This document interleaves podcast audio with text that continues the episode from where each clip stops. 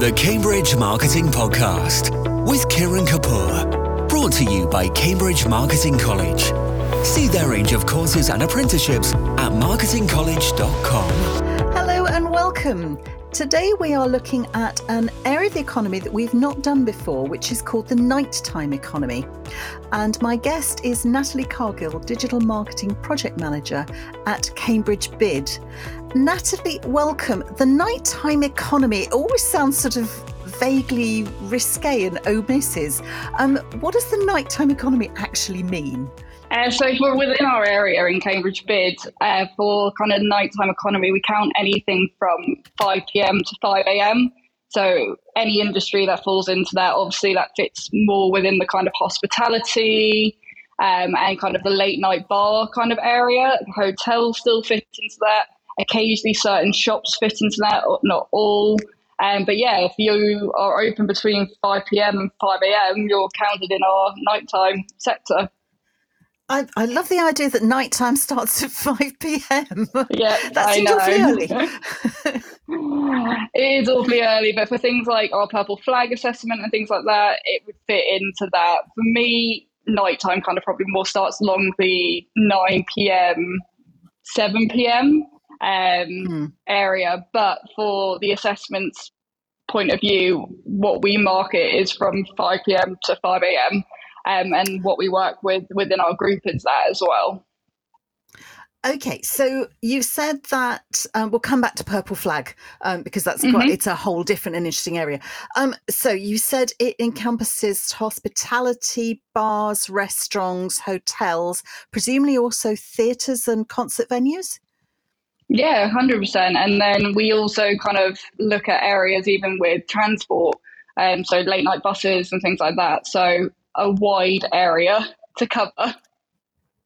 Yes, and I, I, noticed, you know, you have things um, uh, taxi marshals and things like that. So there's yeah. there's quite a lot of additional thing around. It's not it's it, it's including ferrying people from A to B to get them to the bars and the restaurants.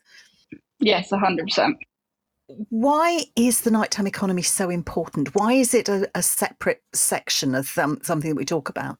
Uh, I think it's just a different kind of sector that has multiple different audiences um, compared to retail. It's one of those areas which is a bit more kind of lively and a bit more things going on.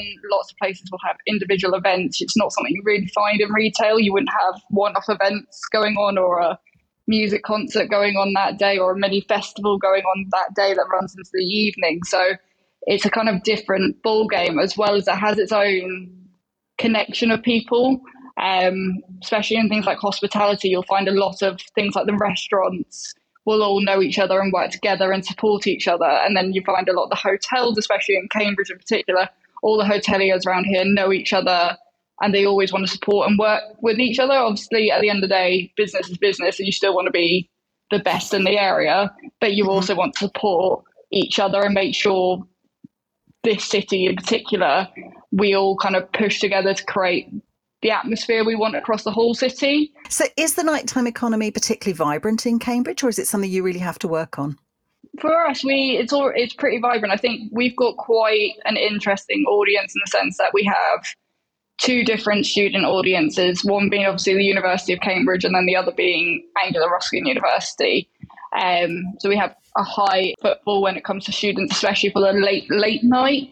Um, so more your kind of late night bars and club areas in Cambridge.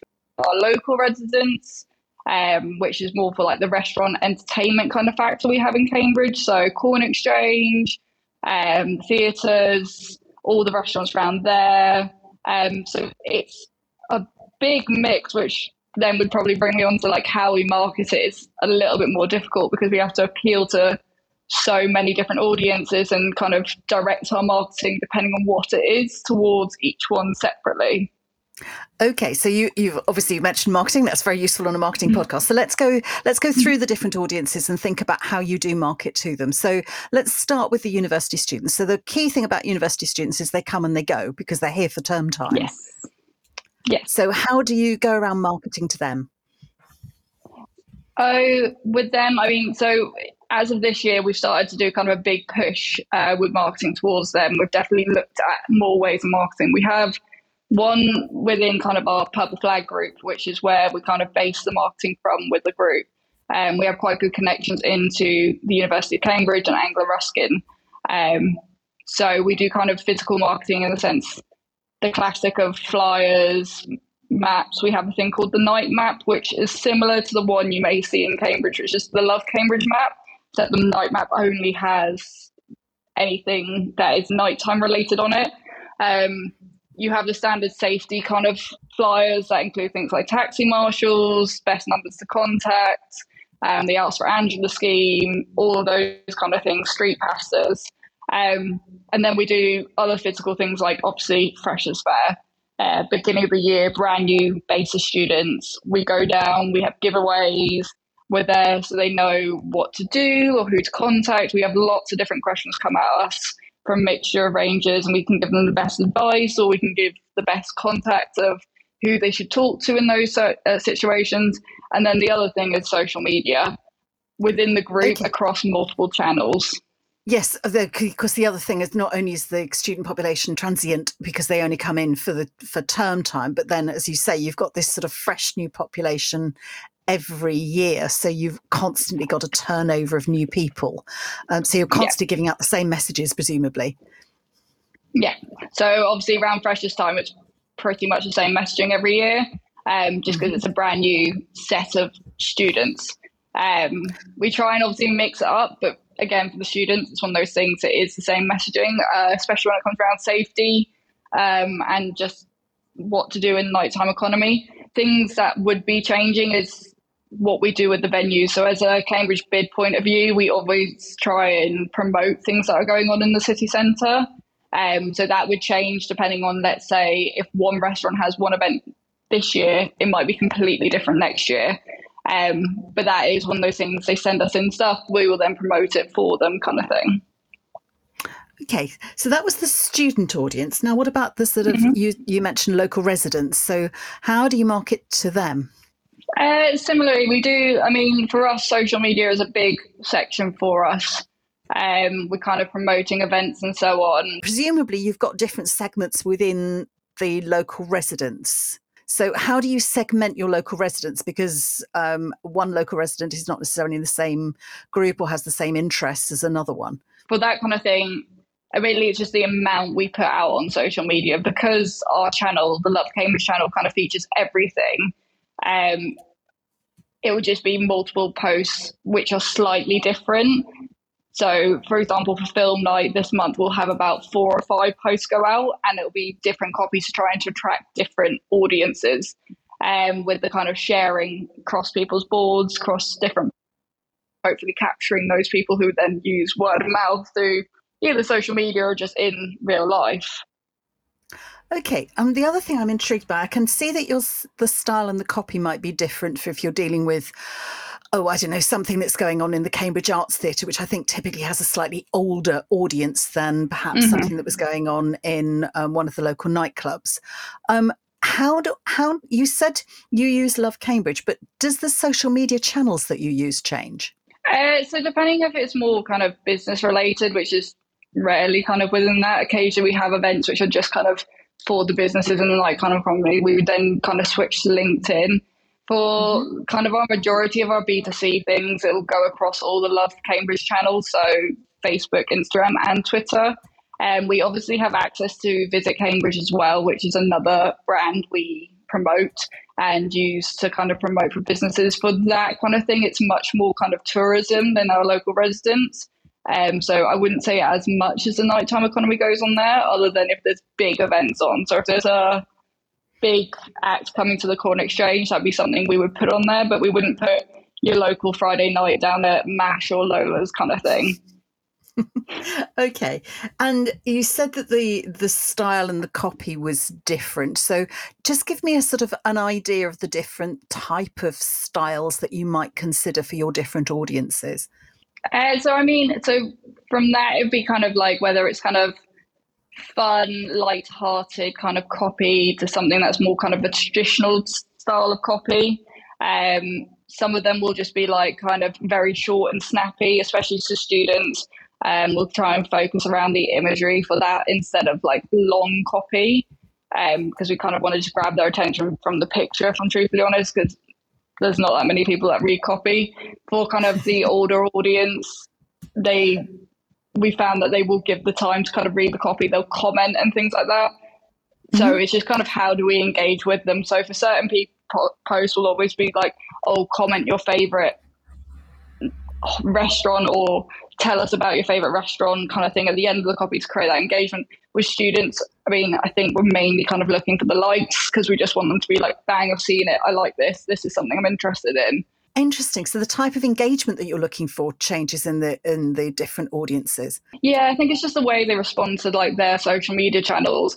Um, a big thing for us obviously that's changing is people aren't kind of going through instagram as like one of our main platforms.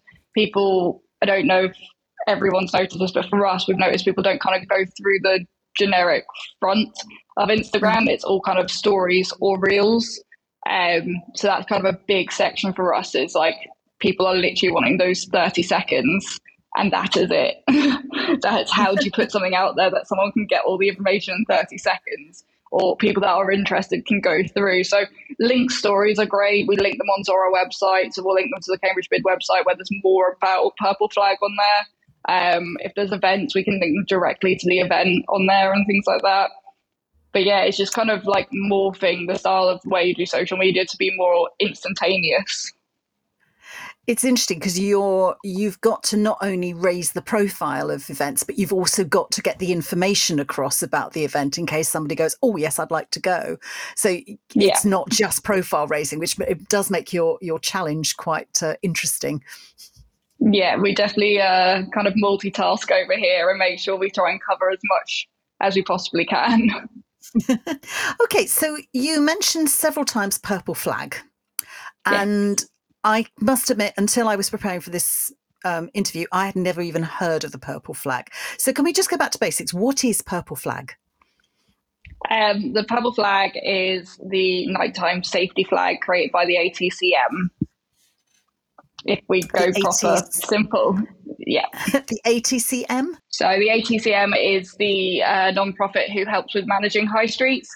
They also mm-hmm. um, kind of do networking for bids um, across the city, as well as kind of city councils and things like that. They've got quite a lot of different products you can jump on, trainings, and so on. Okay, so they issue something, or they they market something called the Purple Flag. Uh, yeah, so they were the creators of the purple flag. So they also created things like the blue flag for beaches. If you've ever heard of blue flags, mm-hmm. Yeah. So that's the ones that say beaches are good quality and you might want to go and um, and swim here or, or or whatever. So purple flag is the equivalent, but for the night night is it specifically for the nighttime economy? Yes. So it's only for the nighttime economy. So the easiest way we've always explained it, because most people don't know what a purple flag is, and um, the easiest way we've always explained it is, do you know the blue flag? And if you do understand the blue flag system, essentially the purple flag is for nighttime and essentially to prove your city is safe. Um, you go through quite a long assessment for it. There is a lot of paperwork. There's a lot of pulling people together um, to gather the information. And every two years, you do a walk around with the actual assessors um, and take them around your city, and they will mark you according to what you've put you what you've put against what you think the city should be at. Okay, so by the purple flag being there, it should reassure mm-hmm. people that it's a safe place to be out in the nighttime economy. Is that is that is that it? Yeah, hundred percent. So yeah, that's part of it, and I think also it gives us a good base to work from as well. So within the purple flag, there's a certain um, statute that you have to follow, which includes also having your purple flag group, um, which has to be involved with people within the city, so city council, the policing, and so on. And then also we have businesses involved. So we get quite a lot of feedback and we can actually bounce that out to the public as well. Okay, so I think I've got two questions. One is I can see there's a, a, logic to having a purple flag because, as you say, it gives you a framework, and quite often um, getting accreditation is actually a part of going through that process. But if people don't know what it is, is there any point in having it? So I think for us, it's more by having it, it's a starting point. And this year, especially, is one of these years that we've been looking into how do we raise the profile of the purple flag. Um, mm-hmm. In the past, it's just kind of been one of the things that we have in the background, and then we do multiple projects from it that just have the purple flag as the branding. Um, but this year, we wanted people to actually know what it is. So hopefully, you'll see in the next kind of coming months over the summer, especially for the new student season in September, there should be a lot more kind of purple flag things going on around the city.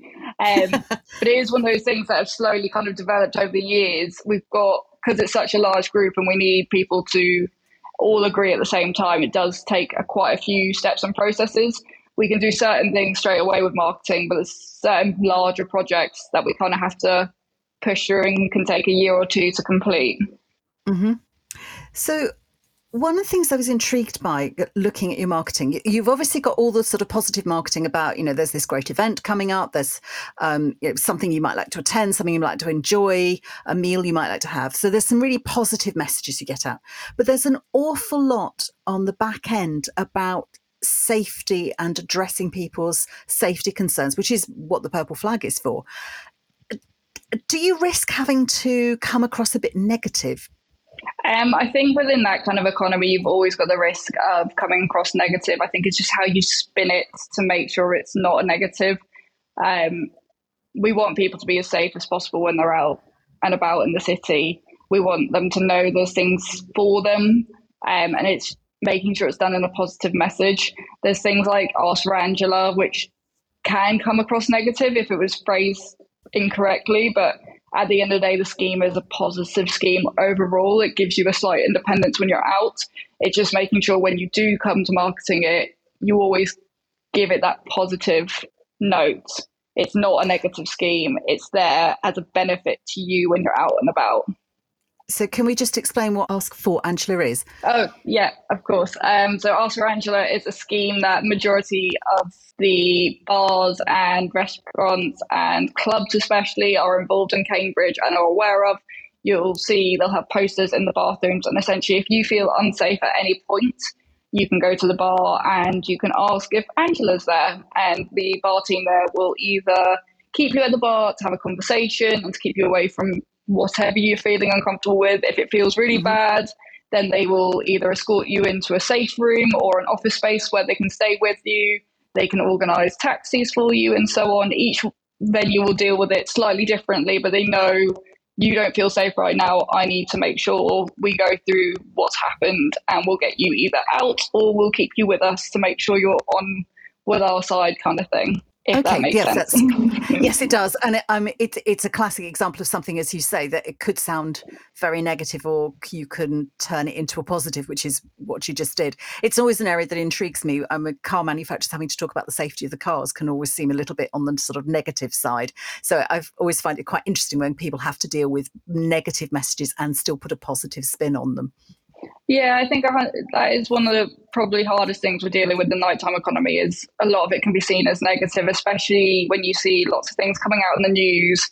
Um, especially mm. last year with the kind of the increase in spiking that came out in the news. Mm-hmm. We actually, luckily in Cambridge, didn't have that much. At the time, there were spiking kits in clubs. There are still majority of the clubs have things like spiking kits available um, that they can test if something they feel like something has gone wrong, there are steps that all these places have been put in place. Okay, so uh, not only are you out there telling people about what's coming up, but you are also obviously reacting to some of the news or the concerns that people might have. So there's quite a lot, there's some reactive communications going on as well. Yeah, 100%. I mean, like the nighttime economy is one of those ones where it can fluctuate very quickly. Um, and you need to make sure people are aware of schemes such as taxi marshals, street pastors, which everyone loves um, the Ask for Angela, and there's a couple of new ones hopefully coming soon as well that we're going to start shouting out about, which will be exciting. Can you see the um, communication tools that you're using likely to change over time, or can you see that you're going likely to stay within social media and your in, and your stories and reels and things? I think for us currently, we're probably going to stay in the social media world. There may be things like TikTok we may look at in the future. Um, but again, it's another social media channel. I think for ease across the board for us, because yes, although from my side of point of view, we put out a lot on love, we do work with kind of the police, the city council and stuff. where we'll design messaging for them as well when it's purple flag related. And for the easiest and quickest way to get out is social media. Um, mm-hmm. There's always events we hold as well that we'll go a little bit further with. We'll work with people like Star Radio, we'll work with Cambridge Edition, um, Cambridge Independent to kind of shout out about it and do the more kind of traditional radio or print press. Um, but because the nighttime economy can change and move quite quickly, social media is the quickest way for us to get out there. Natalie Cargill um, from the Cambridge Bid, thank you so much. That was a really interesting overview of a, a whole area of economy that um, many of us don't even think about the nighttime economy, but a really strong part of um, local economy and also the national economy as well. Thank you very much indeed for your time. No problem. Thank you for having me. The Cambridge Marketing Podcast from Cambridge Marketing College, training marketing and PR professionals across the globe.